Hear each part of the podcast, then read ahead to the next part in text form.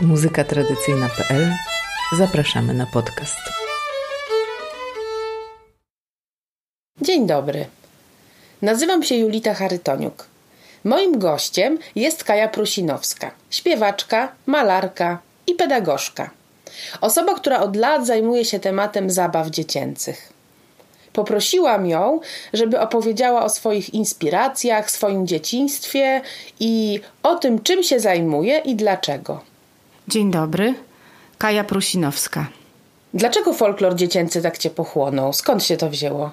Ha, y, przede wszystkim chyba stąd, że byłam małą dziewczynką, byłam dzieckiem, y, a teraz, kiedy jestem dorosła, dość dobrze pamiętam swoje dzieciństwo. Co pamiętasz najbardziej z dzieciństwa? Jakim byłaś dzieckiem? Ja byłam dzieckiem, które było wychowywane przez osoby urodzone przed wojną, z takiego pokolenia kształtowanego i uczonego w zupełnie inny sposób niż dzisiaj. E, mieszkałam z moimi dziadkami e, w Ciechocinku. To były cudowne czasy, bo mogłam normalnie wychodzić na podwórko, mogłam się bawić z dziećmi, mogłam po południu po szkole słuchać przeróżnych historii, które opowiadała mi moja babcia. Babcia lubiła też bardzo śpiewać. Z dziadkiem spędzałam też e, czarowne popołudnia. To był człowiek z wielką fantazją i poczuciem humoru. No, babcia, która mieszkała ze mną w Ciechocinku, to była mm, pani urodzona w 1917 roku, która miała wspaniałą pamięć i piękny głos. Tak się zdarzyło, że po wojnie musiała zmienić e, swoje zainteresowania. Po wojnie skończyła stomatologię i została lekarzem dentystą. Także kiedy ja się do niej przeprowadziłam jako sześcioletnia dziewczynka, Moja babcia pracowała w gabinecie dentystycznym w szkole. E, była też osobą z ogromną fantazją i takim twórczym duchem, i na przykład e, w środowisku stomatologów do tej pory jest znana dr Zofia Tome z tego, że pisała wierszyki dla dzieci i te wierszyki miały je odstresowywać na fotelu. To były różne bardzo bardzo sympatyczne wierszyki o, o tym, że należy myć zęby, wiercić y, dziurki i je potem zalepiać i tak dalej, i tak dalej. No miała bardzo dużą fantazję. Ale oprócz tych wierszyków dentystycznych babcia znała też dużo piosenek ze swojego dzieciństwa. Babcia się urodziła w roku wybuchu rewolucji październikowej, bardzo daleko stąd, nad rzeką Jegorłyk na Podkaukaziu. Kiedy się urodziła, była najmłodszą córką. E, Wiera, Sofia, Lubow i Nadia. Ona się nazywała Sofia, czyli Zofia. E, jej tata był Rosjaninem, e, ale Rosjaninem ormiańskiego pochodzenia. Jej mama była Polką, ale Polką z Grodzieńszczyzny, z, z, rodziny o korzeniach tatarskich, więc tam było bardzo dużo takich ciekawych historii rodzinnych, które mi babcia opowiadała. Były takie historie, które robiły na mnie wielkie wrażenie przez taką swoją malowniczość, bo na przykład opowiadała, że potem jak już stracili dom i zamieszkali w dzisiejszej Republice Bałkarsko-Kabardyńskiej, w, miejscowości Kisłowock, to mieli dom, który był częściowo wykuty w skale. Naokoło tego domu był ogród, dzięki któremu nie umarły z głodu dziewczynki, bo mogły jeść owoce. Opowiadała też, jak szła z dzbanem po wodę. I ten dzban niosła później babcia jako taka mała dziewczynka, która, która lubiła takie dziecięce czary. E, niosła go bardzo ostrożnie, żeby nie uronić ani kropli wody a woda, którą do tego dzbana nabierała, to była woda musująca. E, wiesz, te opowieści mojej babci były tak czarodziejskie i tak odmienne od tego prześnego świata PRL-u, który nas otaczał, że rzeczywiście ja się w tym e, domu babci czułam trochę, e, no trochę po prostu jakbyśmy razem tworzyły jakiś taki bajkowy świat. No, na szczęście był jeszcze dziadek, który nas sprowadzał na ziemię i robił różne dowcipy i, i kawały nam, żebyśmy, wiesz, nie, nie, nie odleciały za bardzo. E, dziadek też był stomatologiem, ale jego domeną była protetyka. I żeby było e, śmieszniej, obydwoje dziadkowie bardzo często leczyli ludziom zęby za darmo albo w formie wymiany dóbr. I na przykład e, mojej babci zdarzyło się kilka razy leczyć zęby samego poety Edwarda Stachury. Wymieniał się z babcią na konwersację po francusku. Dziadek był e, przed wojną ułanem, miał bardzo duże poczucie humoru i na przykład pilnował tego, żebym przed wejściem do jego pokoju, w którym stał telewizor i w tym telewizorze E, mogłam jako e, dziecko obejrzeć bajkę A bajki w latach 70. to były 10-minutowe dobranocki w dni powszednie. Ale żeby dostać się do tego pokoju dziadka, to ja musiałam powiedzieć dziwny wierszyk. Jak nie powiedziałam wierszyka, to dziadek mnie nie wpuszczał. A ten wierszyk brzmiał tak. Raz, dwa, trzy, cztery maszerują oficery, a za nimi oficerki powpadali do butelki, a za nimi pixi, dixi wykąpane w proszku iksi. Było coś jeszcze. I ten wierszyk, z tego co pamiętam, rozwijał się, bo dziadek e, do, tego, do tej rymowanki, takiej znanej powszechnie w całej Polsce, dodawał jeszcze jakieś e, kawałeczki, których ja się musiałam uczyć i je powtarzać. Teraz mi już niestety z głowy wyleciały. Ale co jest e, sympatyczne, ja ten wierszyk niedawno usłyszałam z ust e, moich dzieci i ich kolegów, bardzo, bardzo, bardzo podobny. Także ten e, folklor dziecięcy rzeczywiście sobie gdzieś tam funkcjonuje. I później, jak ja już dorastałam, jak byłam taką no, młodą dziewczyną z, e, z takim dość dużym bagażem doświadczeń, że tak powiem, to nagle się okazało, że te sytuacje takie na pograniczu e, folkloru, i dziecięcego, i nie tylko, gdzieś tam do mnie przychodzą. Ja je zauważam i one są dla mnie czymś istotnym i takim no, bardzo ważnym. Se diabeł przez piekło, licha jak ciepło. Wszystkie diabły pozdychały, tylko jeden został mały. Tylko jeden zył, co im spodnie sył. Szedł diabeł przez piekło, do licha jak ciepło. Wszystkie diabły pozdychały, tylko jeden został mały. Tylko jeden żył, co im spodnie szył. Właśnie chciałam zapytać, jak to się stało, że się zajęłaś między innymi folklorem dziecięcym? Pomijając już ten, ten czas taki dziecięcy, kiedy rzeczywiście uwielbiałam się bawić w przeróżne zabawy, miałam taką możliwość, że po prostu miałam kolegów, mogłam się z nimi spotykać, biegać, bawić się i tak dalej w przeróżne zabawy. W tym e, czasie ciechocińskim bawiliśmy się na przykład w pikuty przy pomocy scyzoryków, jakieś gry kamyczkowe, różne inne takie wymyślane zabawy też. E, później na Pradze, jeżeli tylko udało mi się wyjść na podwórko, co nie było łatwe, no bo tam jest po prostu niebezpiecznie i rodzice mnie nie wypuszczali na podwórko. Natomiast czasami tam bawiliśmy się w zabawy trzepakowe, przeróżne, bardzo fajne. Ja to zapamiętałam, bardzo to lubiłam. I później właśnie, kiedy podrosłam, dostałam taką pracę, która była bardzo sympatyczna e, i polegała na tym, że do e, gazety dla dzieci e, i chyba nazywała się Benz, była wydawana przez Pruszyńskiego i spółkę, więc do tej gazety rysowałam takie kartoniki do środka, które się wycinało i potem się coś z tego robiło. Pani, która to u mnie zamawiała, mówiła, no to takie durnostojki, żeby to tak stało, żeby tam się do czegoś przydało. A ja próbowałam robić rzeczy, które nie będą durnostojkami, tylko rzeczywiście dzieci będą się e, cieszyły z tego, że coś sobie wycięły i do czegoś to używają. E, no i żeby znaleźć po prostu pomysły na te kartoniki do środka gazety, Odwiedziłam kilka razy bibliotekę na Koszykowej, e, oddział książki dziecięcej i, i później ten oddział główny. I zaczęłam tam szukać w takich przedwojennych książkach i jeszcze takich z końca XIX wieku pomysłów na zabawy. Jeszcze nie miałam kontaktu wtedy z muzyką tradycyjną, takiego, że tak powiem, użytkowego.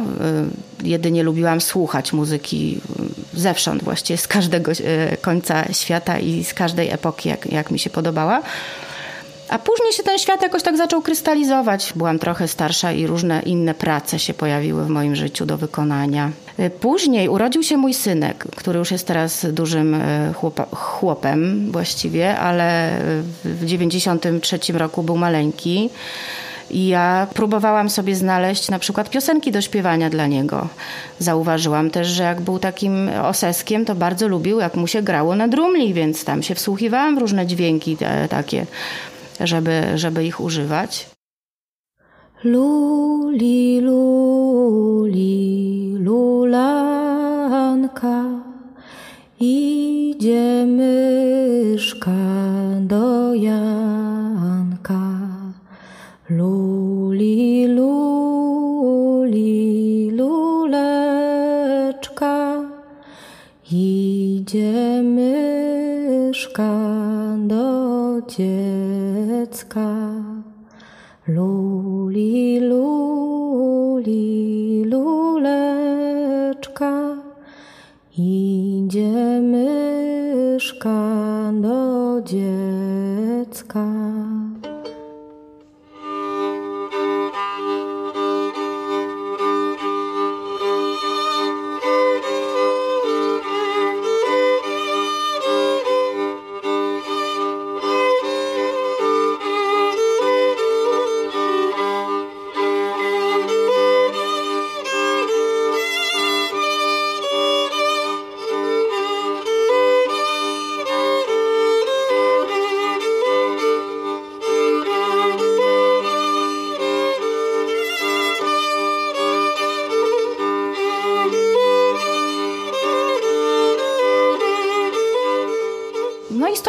poszerzała się moja perspektywa patrzenia na, na folklor i na tradycję. E, niedługo później e, dostałam taką e, też pracę dorywczą, bardzo ciekawą w Zachęcie. W Galerii Zachęta był taki tworzący się dział oświatowy i tam do kilku wystaw sztuki współczesnej wymyślałam scenariusze, które się składały z czegoś w rodzaju wykładu, a później z warsztatów. No i to było bardzo przyjemne zajęcie, bo rzeczywiście trzeba było dowiedzieć się różnych ciekawych rzeczy i potem wymyśleć zajęcia dla dzieci, a to dla młodszych, a to dla starszych. Także tam się, tam się uczyłam. Przede wszystkim ja e, w pewnym momencie wybrałam studia, na które chcę pójść, bo e, miałam różne pomysły na życie, ale koniec końców e, zdałam na pedagogikę na Uniwersytecie Warszawskim. Już w trakcie studiów zaczęłam prowadzić zajęcia Początkiem pracy takiej pedagogicznej, w której rzeczywiście dużo rzeczy było opartych o muzykę tradycyjną, o folklor w, w różnym zresztą wymiarze, były zajęcia, które prowadziłam dzięki moim e, dobrym znajomym i przyjaciołom z domu tańca w świetlicy środowiskowej na Pradze. Ta świetlica nazywała się Kuźnia. I e, jeszcze wcześniej kapela Domu Tańca prowadziła świetne zajęcia e, według programu Janko Muzykant. Ja wtedy nie brałam w tym udziału, ale jakiś czas e, później właśnie rozwinęły się świetne zajęcia dla dzieci w świetlicy Kuźnia. E, prowadziła je Agata Adamkiewicz i Piotr Piszczatowski z e, ludźmi, których zapraszali. I ja bardzo, bardzo, bardzo chętnie też brałam udział w takich zajęciach. I na przykład zdarzyło nam się dwa razy, oprócz takich zajęć w ciągu roku szkolnego, wyjeżdżać z dzieciakami na wakacje. Za każdym razem, kiedy prowadziliśmy taki taki program y, dwutygodniowy, to był program, który był skierowany na stworzenie czegoś na końcu. Wydaje mi się, że, że pomysł y, jakoś tam rodził się y, wspólnie, ale ja tam pilotowałam go, żeby dobrnął do brzegu. I na przykład udało nam się stworzyć z dziećmi przedstawienie w oparciu o bajki Kolberga. Właściwie jeden raz w oparciu o bajki Kolberga, a innym razem w oparciu o pieśń y, taką z Kolberga zrekonstruowaną. Za każdym razem, kiedy przyjeżdżaliśmy z takimi no naprawdę potrzebującymi potrzebującymi wsparcia dzieciakami e, w miejsce, w którym nigdy wcześniej nie były, w górach. Tam one miały mnóstwo e, takiego świetnego programu i, e, i wycieczki, i wspólne gotowanie, i jakieś sportowe aktywności i tak dalej, to jednak ta praca z folklorem była taką podstawą tej terapii, która była prowadzona. To zaczęło mnie bardzo, bardzo interesować. Próbowałam po prostu przyjrzeć się na tym, na tym żyjącym materiale, na tym, co się działo, jakie rzeczy działają, co się dzieciakom podoba, co im kłada pewne rzeczy w głowie, co je interesuje. No i nagle się okazało, że po prostu y, biorąc na warsztat takie starocie wygrzebane z książek, pisane dziwacznym językiem, trudnym do zrozumienia, z mnóstwem dziwnych słów, biorąc na warsztat y, stare zabawy, nagle e, otrzymujemy kompletnie nową jakość. Dzieciaki, które współpracują ze sobą, które mają własne pomysły, które na przykład na podstawie bajek, które my im podrzucamy, tworzą swoje scenariusze e, i potem się z tego coś robi, no to było coś, co bardzo mnie cieszyło. Potem próbowałam też podobne rzeczy robić na taborach z dziećmi. No i to rzeczywiście przynosiło świetne rezultaty. Później też w podobny sposób pracowałam z dziećmi w szkole, także zazwyczaj mając jakiś tam motyw, wokół którego była tworzona historia.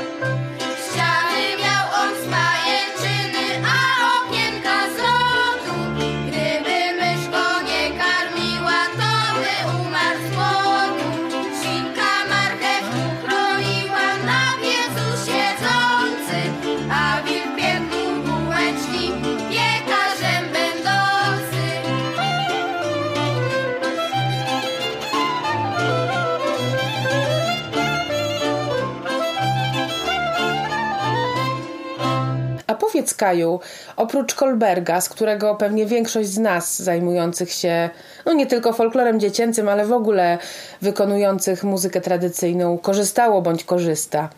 Do czego jeszcze zaglądasz? Do jakich jeszcze innych książek, wydawnictw?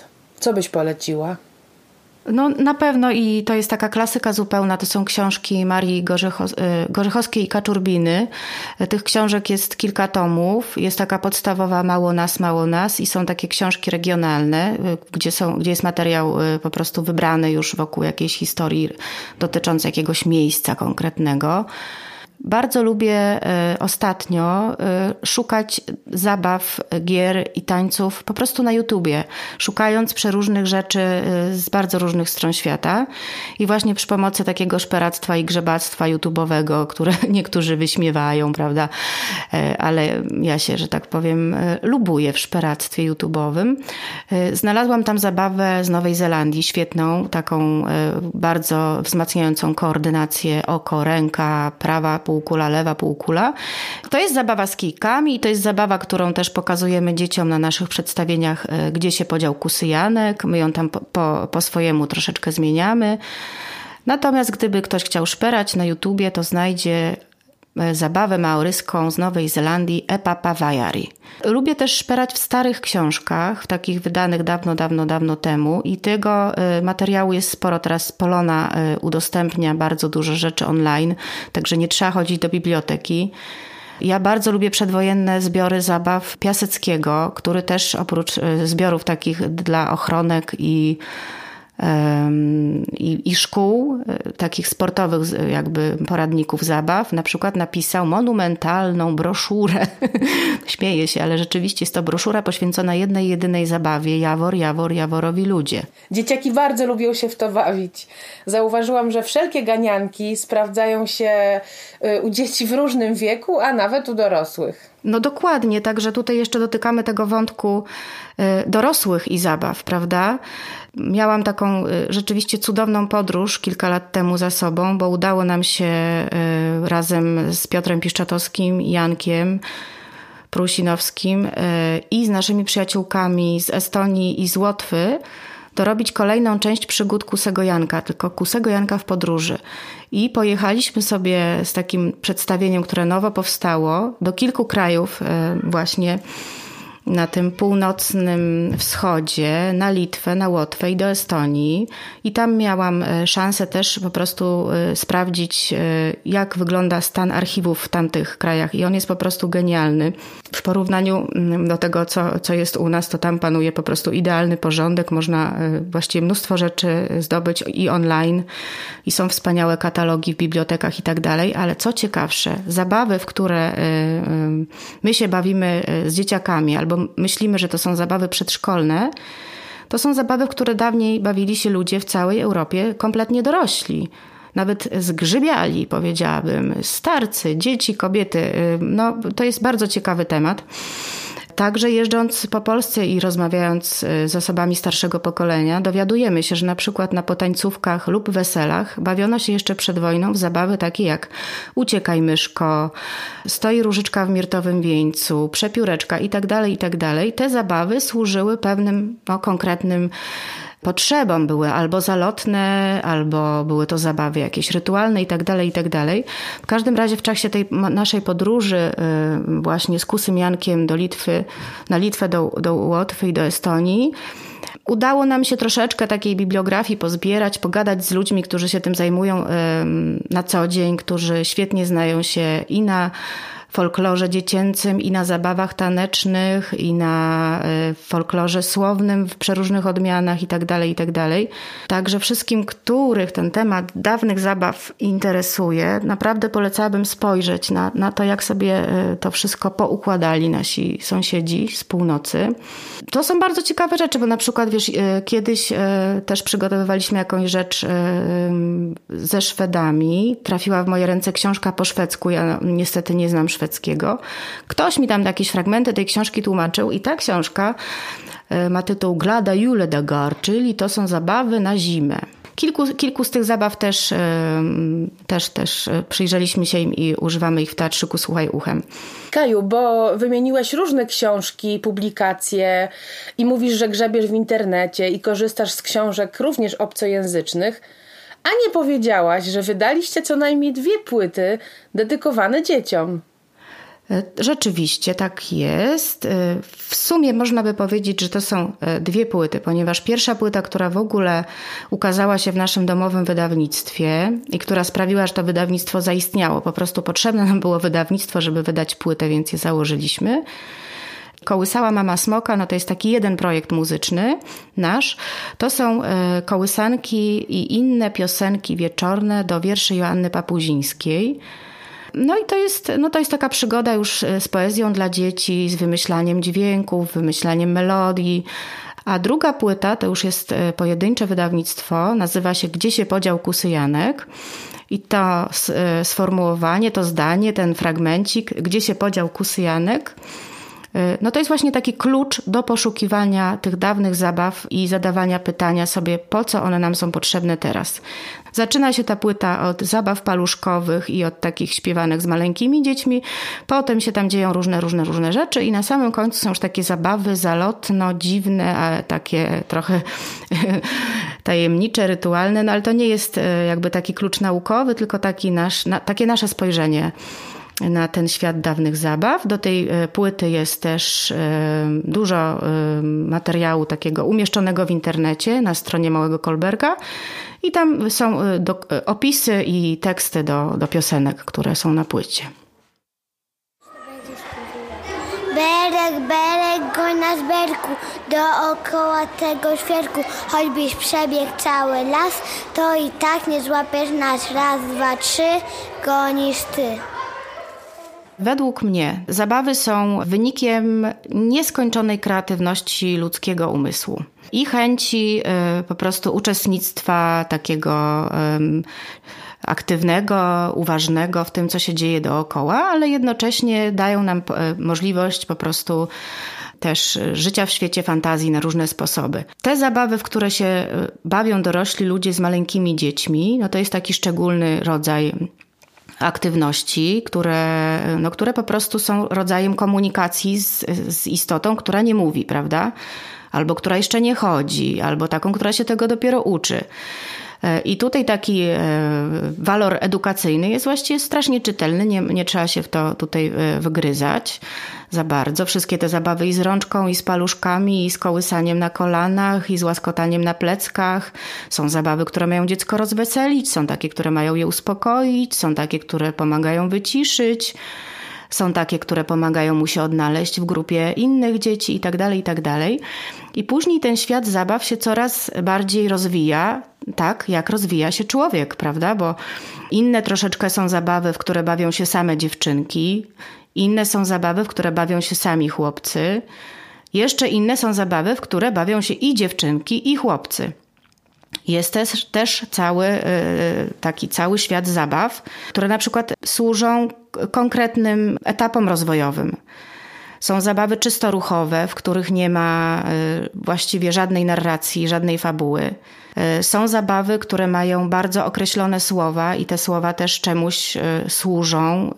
Nie tylko temu, żeby dobrze rozwijać swoją pamięć, chociaż temu także ale te zabawy z jakimiś określonymi słowami regułami też zazwyczaj do czegoś służą i tutaj się na przykład pojawia ten świat zabaw rytualnych, yy, przeróżnych, takich, które mają zapewnić, że jeżeli będziemy się w nie bawili zimą albo na wiosnę, to potem wiosna albo lato będzie wspaniałe, świetne i tak dalej, i tak dalej. Wszystkie te zabawy, w które się bawi więcej niż jedna osoba, no jednak służą temu, żeby się z tą drugą osobą jakoś spotkać, coś fajnego razem zrobić.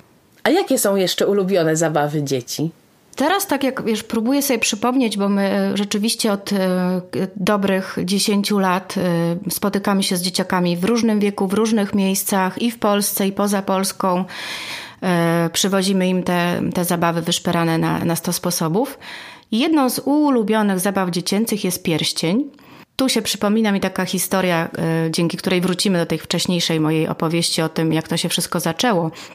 Mianowicie e, właśnie z przyjaciółmi z domu tańca e, czyli z Piotrem, e, z Agatą, z Jankiem, z Kasią Dołęgowską, z Dorotą Piszczatowską. Wyjechaliśmy do domu Adamkiewiczów w góry i tam szykowaliśmy latem z dziećmi zabawę z książki Kolberga, której głównym tematem był uczeń czarnoksiężnika. To była taka nasza historia bazowa. I potem na tej podstawie powstała, powstał cały scenariusz z dziećmi. I szukaliśmy zabaw, które będą im się podobały. Ktoś znalazł w książce Gorzechowskiej e, tą zabawę w pierścień, ale miała taką, powiedzmy sobie, nieciekawą melodię. I zanuciliśmy do niej e, melodię łemkowską. Oj czorna jasse czorna, która jest nie tylko melodią łemkowską, bo jest melodią właściwie ogólnie ukraińską i nie tylko ukraińską. To jest po prostu taki przebój samograj. Muszę powiedzieć, że w moim domu tą piosenkę się śpiewało jak byłam mała. I ja byłam przekonana bardzo długo, że ona jest podlaską piosenką. A potem się dowiedziałam, że jest piosenką łemkowską. A teraz do tej melodii prowadzę wspomniany przez ciebie pierścień. Zabawa w pierścień to jest najprostsza szukanka. Potrzebna jest maleńka rzecz, którą się trzyma w dłoniach. Osoby, które się bawią w tą zabawę, y, stają w kole. Generalnie chodzi o to, że podajemy sobie w taki sposób tą maleńką rzecz, pierścień, czy kuleczkę, czy kamyczek, żeby nie widziała tego osoba, która stoi w środku. Więc y, my wymyśliliśmy taki patent prosty, który powoduje, że ludzie się szybko uczą, że prawa rączka to jest dziobek, a lewa rączka to gniazdko i wtedy sobie podajemy w takim rytmie gniazdko, sąsiad, gniazdko, sąsiad i tak dalej, i tak dalej. Natomiast no, można to robić też inaczej. Po prostu chodzi o to, żeby ten pierścień był przekazywany tak, żeby tego nie zobaczył ten, kto stoi w środku. Można też pierścień nanizać na linkę i wtedy stojące w kole dzieci przesuwają pierścionek na lince. On im się wtedy nie zgubi, nie wypadnie i to jest fajna, e, fajny sposób dla maluchów. Oj, krąży, pierścień krąży, wokoło sobie chodzi, a kto go dostanie, a kto go dostanie, oj, niech się z tym nie zdradzi, a kto go dostanie,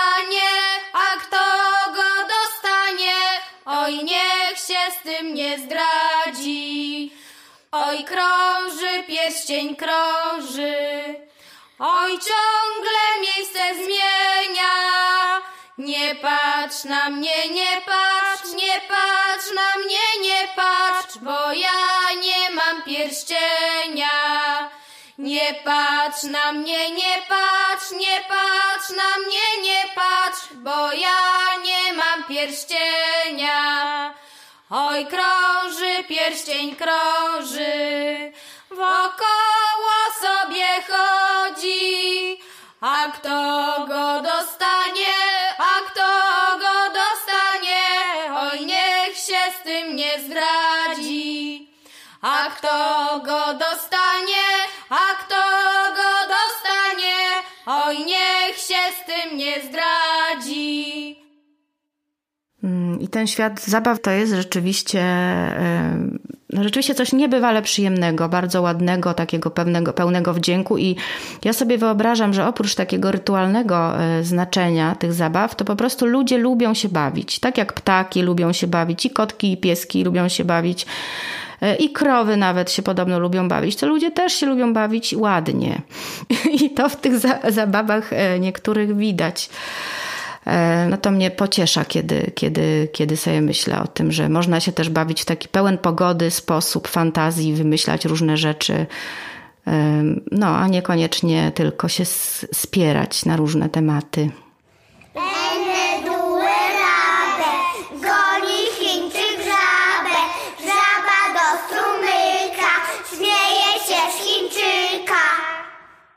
A my temu radę, radę, radę, ra, ra, ra, ra. A my temu radę, radę, ra, ra, ra, ra. A temu radę, radę, radę, ra, ra, ra, ra. A my temu radę, ra, ra, ra. Pytałaś, co jest dla mnie ważne i dlaczego ważne teraz, w wieku XXI, jak nie patrzeć. Więc może jeszcze troszeczkę cofnę się do czasu, który był dla mnie dość trudny. Byłam mianowicie dzieckiem, które chodziło do szkoły na Pradze. I do tej szkoły chodziłam przez prawie 5 lat, co było według mnie po prostu szkołą pedagogiczną na poziomie doktoratu bo obcowałam z dziećmi, które miały tak, takie problemy, takie trudności i tyle cierpienia, że trudno by sobie to było w ogóle wyobrazić. Zauważyłam później, e, że w momencie, w którym ludzie mają szansę się spotkać, po prostu pobyć ze sobą, pobawić się, wymienić się doświadczeniami i właśnie w takiej e, lekkiej formie, to można im wcisnąć wiele takich, e, że tak powiem, wątków terapeutycznych. Z naszymi muzyczkami zdarzało nam się odwiedzać na przykład pacjentów w szpitalach psychiatrycznych czy chorych na różnego rodzaju choroby. I w, wtedy wydało mi się, że kultura tradycyjna jest takim po prostu prostu zbiorem metod terapeutycznych, przeróżnych i dla dzieci, i dla młodszych, i dla starszych. I rzeczywiście e, wielokrotnie doświadczyliśmy na naszych zajęciach, że to działa. Jeżeli e, grupa e, jest w takiej, w takiej obecności, w której się razem ma kontakt i z muzyką, i z ruchem, i ze śpiewem, i z wymyślaniem, i tak dalej, i tak dalej, no to po prostu kultura tradycyjna przechowała do dzisiaj przeróżne, e, przeróżne, bardzo różne, e, bo przecież jest i świat rzemiosła, i świat obyczajów niektórych. To jest taki rodzaj apteki dla mnie, takiej apteki ze zdrową żywnością, tak bym to nazwała skrótowo.